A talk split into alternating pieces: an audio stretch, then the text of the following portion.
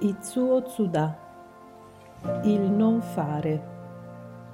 Capitolo 19 Il bisogno di equilibrazione.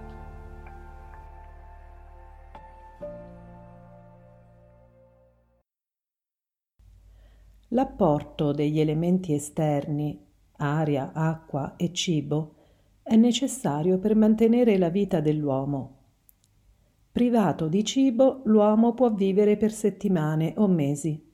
Senza acqua muore dopo qualche giorno. Senza aria rende l'anima nel giro di qualche minuto. Questo apporto, seppur necessario, non costituisce tuttavia una condizione sufficiente. L'uomo muore comunque, pur avendo a disposizione il cibo più adatto, l'acqua più potabile e l'aria più pura.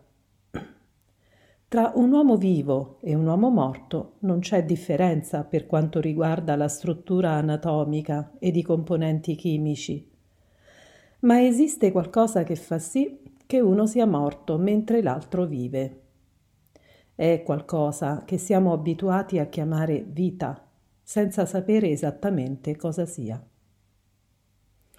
La vita è una sostanza la cui formazione è dovuta al caso? Una specie di onda elettromagnetica? Una specie di aura, di flusso? Fatto sta che la vita agisce come una forza che dà coesione agli elementi assorbiti. Questi ultimi, in fondo, non hanno nulla di particolarmente diverso da quelli che si trovano in natura. L'acqua è acqua, che sia nel corpo o all'esterno. Il ferro, il rame, il calcio, il fosforo si trovano tutti in natura. La sola differenza risiede in questa forza di coesione che agisce su di essi quando sono nel corpo. È questa forza di coesione che noi chiamiamo chi. Che cos'è il chi? Non ne sappiamo niente. È forse la risposta di un burlone? Vedremo.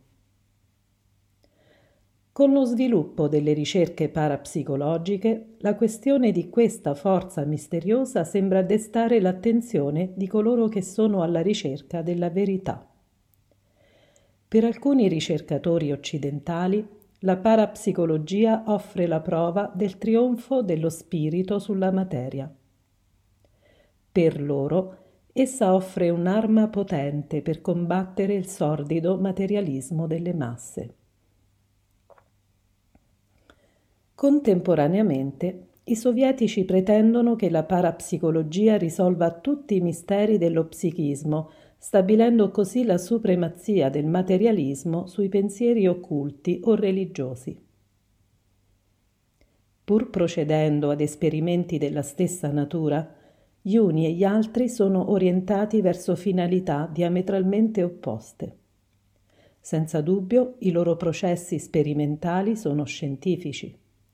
Si ingegnano ad analizzare dei fenomeni inesplicabili mediante la concezione razionalista classica. Il loro atteggiamento scientifico sembra essere guidato a livello filosofico da principi fondamentali questi possono essere sia un partito preso di tipo materialista, sia un partito preso di tipo spiritualista. Non si discute sulla presa di posizione filosofica. Si è liberi di adottare qualunque posizione. Solo l'universalità nell'applicazione può mettere alla prova la validità di tale posizione. La posizione del Seitai nei confronti del chi è la seguente. Il chi non è un fenomeno qualunque. Esso precede ogni fenomeno. Non può dunque essere designato da uno qualunque dei termini usati per spiegare fenomeni fisici, chimici o naturali, come fluido, magnetismo, aura, onde, energia, forza, flusso, radiazioni, eccetera. È evidentemente una posizione difficile da ammettere da parte degli occidentali, che hanno da più di 3.000 anni sistematicamente eliminato dal loro vocabolario un termine così vago e indefinibile. Ma la difficoltà non è solo per gli occidentali. Essa non risparmia gli orientali, che vanno verso la civilizzazione moderna. Direi perfino che alcuni occidentali, che hanno provato la complessità della logica moderna, provocata dalla fisica moderna, senza parlare della parapsicologia, possono essere in un certo senso meglio disposti ad affrontare il problema del chi. Si conoscono numerosi esperimenti che sono stati fatti per provare l'esistenza di una forza misteriosa o per misurarne l'intensità. Alcuni cercano di misurare l'intensità attraverso la scarica di elettricità statica, altri cercano di fotografare l'aura. I sovietici hanno già fotografato le radiazioni vitali. I magnetizzatori sono capaci di mummificare un pesce con la semplice imposizione delle mani. Questi sono fenomeni che possono essere legati a diversi funzionamenti del chi, ma il chi in sé non ha alcun carattere determinato. Se viene misurato o fotografato non è il chi. Questo indeterminismo è una verità rigorosa per quanto riguarda il chi. Non si sa se esista o non esista, così come esiste un tavolo, un fiore o una persona. I sovietici hanno scelto la via del determinismo materiale ed è un affare che li riguarda. Forse un giorno troveranno la formula delle onde vitali e il mezzo di utilizzarle industrialmente. Potranno allora fabbricare degli esseri umani con dei processi scientifici e questi non avranno più bisogno del sesso. Di conseguenza non ci saranno più crimini e sarà il paradiso terrestre. Dal nostro punto di vista, anche se il chi non appartiene alla sfera dei fenomeni, può invece provocare attraverso la concentrazione mentale, fenomeni che sfidano ogni legge della fisica, dell'ottica, della matematica o di altro ordine. Tempo fa un giapponese, Koichi Mita, ha sensibilizzato una lastra fotografica con la concentrazione e ha prodotto una foto che mostrava la Luna nel lato non visibile dal nostro pianeta. Poiché non aveva somiglianza con gli aspetti conosciuti della sfera visibile della Luna, è stata screditata, ma quando l'UNIC 3 ha riportato le foto del lato nascosto della Luna, si è constatata una somiglianza stupefacente con quelle foto. Di certo Mita non si è mai avventurato fuori dal nostro pianeta. Come lo si può spiegare? Gli scettici possono ancora pretendere che si tratti di una somiglianza fortuita. Cosa dire allora di quelle persone che sono in grado di indovinare il contenuto del vostro portafoglio? Quante banconote, quante monete, il totale dei soldi. Questo si verifica ogni volta e siete stupiti che sappiano dettagli che ignorate voi stessi. Tuttavia, la posizione del Saitai, pur ammettendo la possibilità di queste prestazioni, non è quella di incoraggiare le persone ad intraprenderle. Essa ammette che in linea di principio tutto è possibile, nella misura in cui si concepisca questa possibilità e ci si concentri. Il chi non ha limiti, trascende lo spazio e il tempo. È l'ottica di ciascuno che lo limita. Per il Saitai non esiste miracolo più grande del fatto che un individuo, sia esso intelligente o stupido, ricco o povero, forte o debole, continui a vivere. Accanto a questo, tutte le prodezze umane, il lancio di missili nello spazio, le bombe nucleari, le grandi scoperte, eccetera, non sono che secondarie. Specialisti discutono per determinare in che momento cominci una personalità umana, sei mesi dopo la concezione, due mesi o dalla concezione stessa. Hanno certamente ragione nell'ambito della loro specialità, ma si tratta di discussioni che spaccano un capello in quattro. La vita non comincia di colpo in un preciso momento, Ogni individuo rappresenta un anello nella lunga continuità degli esseri viventi. Se si risale ad un passato molto remoto, ci fu un tempo in cui i nostri antenati camminavano a quattro zampe. L'uomo è diventato uomo a partire dal momento in cui ha cominciato ad assumere una postura verticale, il che rese libere le mani, favorendo funzioni più intelligenti, per esempio manipolare utensili. Se si risale ancora più indietro, si arriva ad esseri senza cervello né sistema nervoso, senza sesso, fino ai protozoi. Quale sia stata la prima manifestazione di vita sulla Terra lo ignoro. Ma la vita non comincia con l'apparizione dei fenomeni vitali. È la vita che ha suscitato i fenomeni vitali. Prima che la prima ameba fosse, io sono. In quanto individuo, portatore di un nome proprio, possessore di una propria intelligenza, di una propria memoria e di una propria volontà, non si comincia a vivere che in un dato momento della storia. È un'unità giuridica e amministrativa. Corrisponde alla concezione geometrica dell'essere in quanto somma totale delle sue parti. È un'ottica ristretta che ci orienta verso l'analisi sempre più minuziosa. L'ottica ampia mette in evidenza la sorprendente continuità della vita, qualunque sia la forma che essa ha preso per manifestarsi.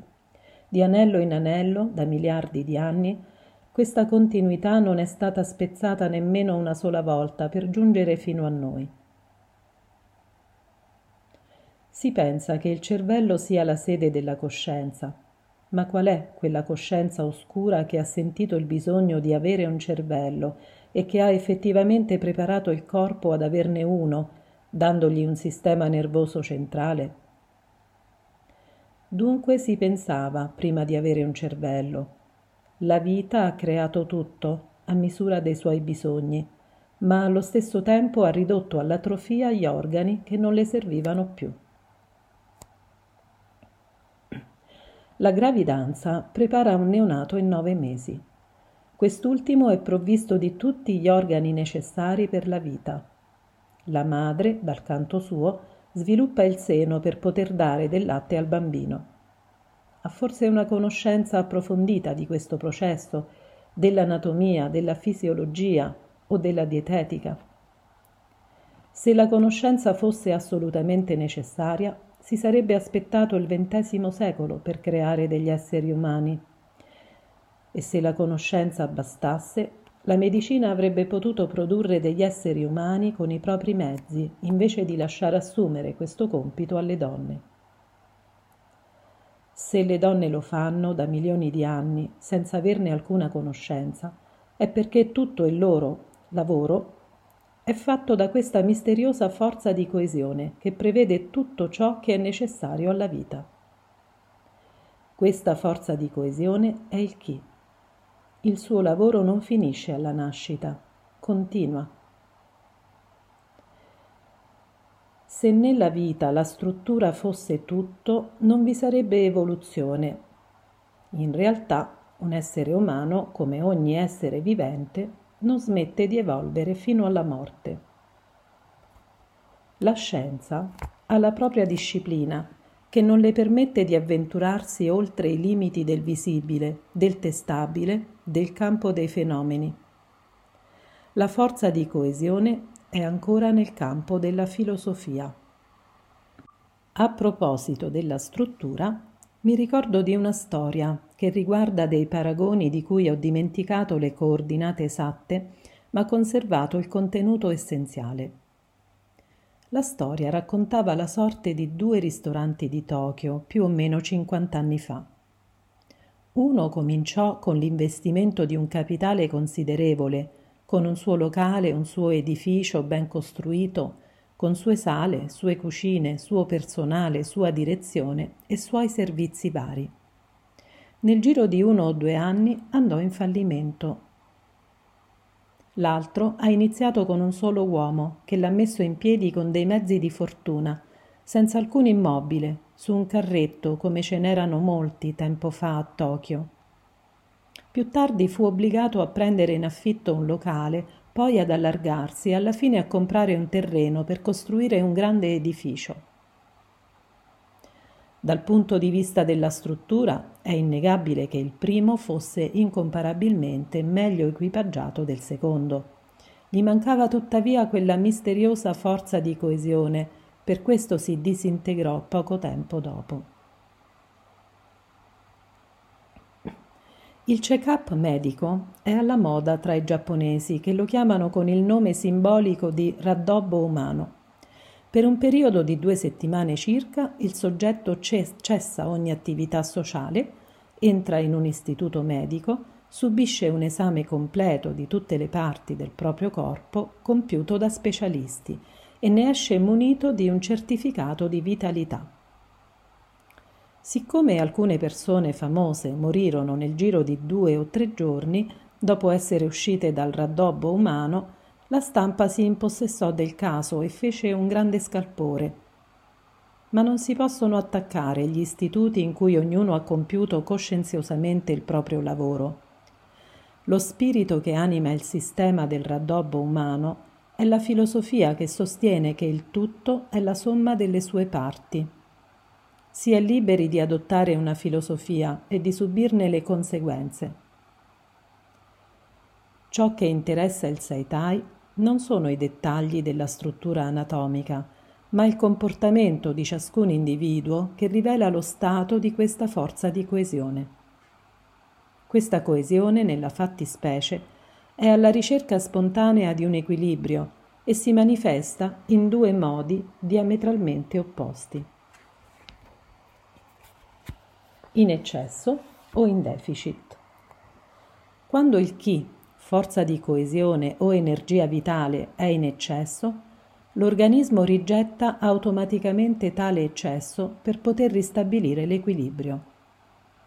Ciò che disorienta l'osservatore è che il rigetto, lungi dall'essere semplice, si effettua sotto forme diverse e complesse. Nell'individuo esso si manifesta nel comportamento verbale, nel suo gesto o nel suo atto. Invece, quando il chi è in deficit, l'organismo reagisce per colmare questa insufficienza, attirando verso di sé il chi degli altri, cioè la loro attenzione. L'uomo, fin dalla nascita, si manifesta con vagiti ed esige se non si sente appagato. Si manifesta ed esige, senza nemmeno sapere il senso di quello che sta facendo. A dire il vero è proprio sfacciato perché il suo gesto, la sua azione è come dire attenzione, sono qui. E questo basta perché gli altri si prendano cura di lui. Conta sulla generosità degli altri per vivere, senza fare alcuno sforzo lui stesso. Se il neonato si manifesta ed esige emettendo grida incomprensibili, è perché è il solo mezzo di cui dispone per vivere Attirare l'attenzione dei genitori è una questione di vita o di morte. Perché vuole vivere? Non ne sa assolutamente niente. A ben riflettere, l'uomo, dalla nascita fino alla morte, non fa che questo. La ragione che dà per giustificare la sua esistenza è solo futile. Vuole vivere perché vuole vivere, perché non vuole morire. Non è razionale, è misterioso, perfino assurdo. Quando non si tiene conto di tutti gli artifici espressivi, di tutte le forme ingannevoli che si offrono ai nostri sensi per cercare il vero motore del comportamento umano, allora ci si accorge che esso obbedisce ad una legge assai semplice, come quella meteorologica della pressione atmosferica. Se ce n'è troppo, si scarica se non ce n'è abbastanza, l'attira. Detto in altre parole, lo stato di equilibrio esiste virtualmente in ognuno, nel proprio inconscio. I bambini inventano di volta in volta modi diversi per attirare l'attenzione dei genitori. Per loro l'indifferenza dei genitori equivale ad una condanna a morte. Appena sentono che l'attenzione dei genitori è sviata dai visitatori, ecco che entrano nel salotto con i vestiti imbrattati, il che attira inevitabilmente la loro attenzione. Se la madre si appresta ad andare al mercato, fanno gridare il fratellino.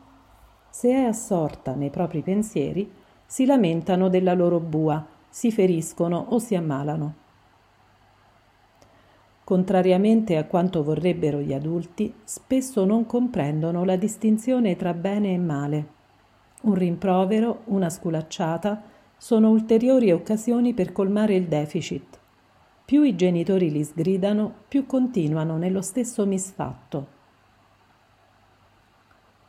Una giovane madre mi chiese come fosse possibile che suo figlio, all'età di due anni, avesse potuto contrarre un grave disturbo intestinale che la costrinse a fargli subire un'operazione chirurgica. Come erano i rapporti con suo marito in quel momento? le chiesi. Sì, in effetti stavamo per divorziare. Ah, ho capito, disse lei. Se gli adulti sono capaci di considerare il divorzio nei suoi aspetti giuridici, emotivi ed economici, il bambino non può comprenderli. Sente soltanto che sua madre è assorbita da qualcosa di incomprensibile e che lui ha abbandonato. Se suo padre se ne va, per lui è come il sole che sparisce per sempre. Ne ha bisogno, anche se è un cattivo sole. Un'espressione cinese dice che la tristezza profonda lacera le viscere. Non è solo una questione di cuore. Quando i bambini non trovano via d'uscita per la loro energia in eccesso, come quando sono chiusi in casa a causa del cattivo tempo, fanno chiasso. È un bisogno fisiologico che li spinge ad agire così. I giovani, nell'età della pubertà, sentono il bisogno di manifestare la loro indipendenza agli adulti, L'altro giorno, poco prima dell'inizio del concerto di un cantautore popolare, una banda di giovani è salita sul palco, agitando coltelli e rasoi, per poi farsi arrestare dalle forze dell'ordine. Si manifestano così perché non sono sicuri della loro indipendenza e perché non sanno canalizzare con lucidità la loro energia in eccesso. Questa energia in eccesso non è una forza definibile in quanto meccanica. Se lo fosse, si sarebbe potuto utilizzarla per fini utili, canalizzandola in un sistema razionale. Ahimè, uno sforzo volontario non solo non può scaricare l'energia in eccesso, ma al contrario spesso ne aumenta la pressione. Un bagaglio dello stesso peso può risultare pesante o leggero a seconda che lo si trasporti per obbligo di lavoro oppure che lo si porti con il piacere di una gita in campagna. Perché la liberazione sia soddisfacente, bisogna che l'azione si faccia spontaneamente. È per questo che dopo un momento esplosivo di alleviamento si hanno spesso rimorsi quando la lucidità ritorna. Dopo numerosi tentativi infruttuosi di accendere l'accendino, un uomo lo butta a terra e lo schiaccia in un eccesso di collera. E poi lo raccoglie, lo pulisce e controlla se si è rotto. Se si prendono ad una ad una tutte queste agitazioni umane e se non ci si sofferma che sul loro aspetto superficiale, sembra solo un'assurdità. Perché si ha il bisogno di agire così se dobbiamo rimpiangerlo dopo? A dire il vero, si agisce senza rendersene conto, spinti da una forza misteriosa che non si è in grado di spiegare. In realtà non si fa che obbedire al bisogno di equilibrazione che è naturale per tutti gli esseri viventi. Questo bisogno non appartiene alle funzioni del sistema volontario ma è di competenza del sistema motorio extrapiramidale. La volontà non può farci niente, è più forte della volontà stessa. Vengono annunciate ecatombi sulle strade quando arrivano le vacanze. Gli avvertimenti vengono reiterati, ma rimangono impotenti di fronte all'energia compressa dei guidatori che cercano l'evasione al di fuori delle costrizioni abituali della loro vita sociale. In un momento di tregua, quando si riesce a svuotarsi un poco la testa, si sente, malgrado tutto, questo gioco dell'eccesso e della mancanza di energie che evolve. Quando si è in eccesso di energia, ci si irrita senza un motivo valido, i gesti impazienti, il modo di parlare accelerato. Il tono sale e si prova un piacere istintivo nell'ascoltare rumori stridenti. Si rompono le stoviglie senza averne l'intenzione. Se l'energia continua ad essere pressurizzata da costrizioni di ogni tipo, si arriva alla rottura esplosiva oppure, in mancanza di oggetti esterni, rompiamo noi stessi. Ci capita un incidente o ci si ammala. Quando si segue il percorso di questo gioco nascosto dell'energia, si scopre che nessun comportamento umano è dovuto al caso, anche se sembra accidentale. Quando si è in deficit, invece, ci si sente abbandonati, depressi, si cerca istintivamente l'appoggio o la protezione degli altri. L'uomo, dalla nascita fino alla morte, è sottoposto a questo sballottamento perpetuo dell'energia che non ha altro fine che riportarlo al suo equilibrio virtuale. Nei bambini piccoli, che non hanno altri mezzi che gridare e gesticolare, il gioco di manifestarsi e di esigere rimane integro prende una piega ben più complessa negli adulti, che hanno una struttura mentale più sviluppata.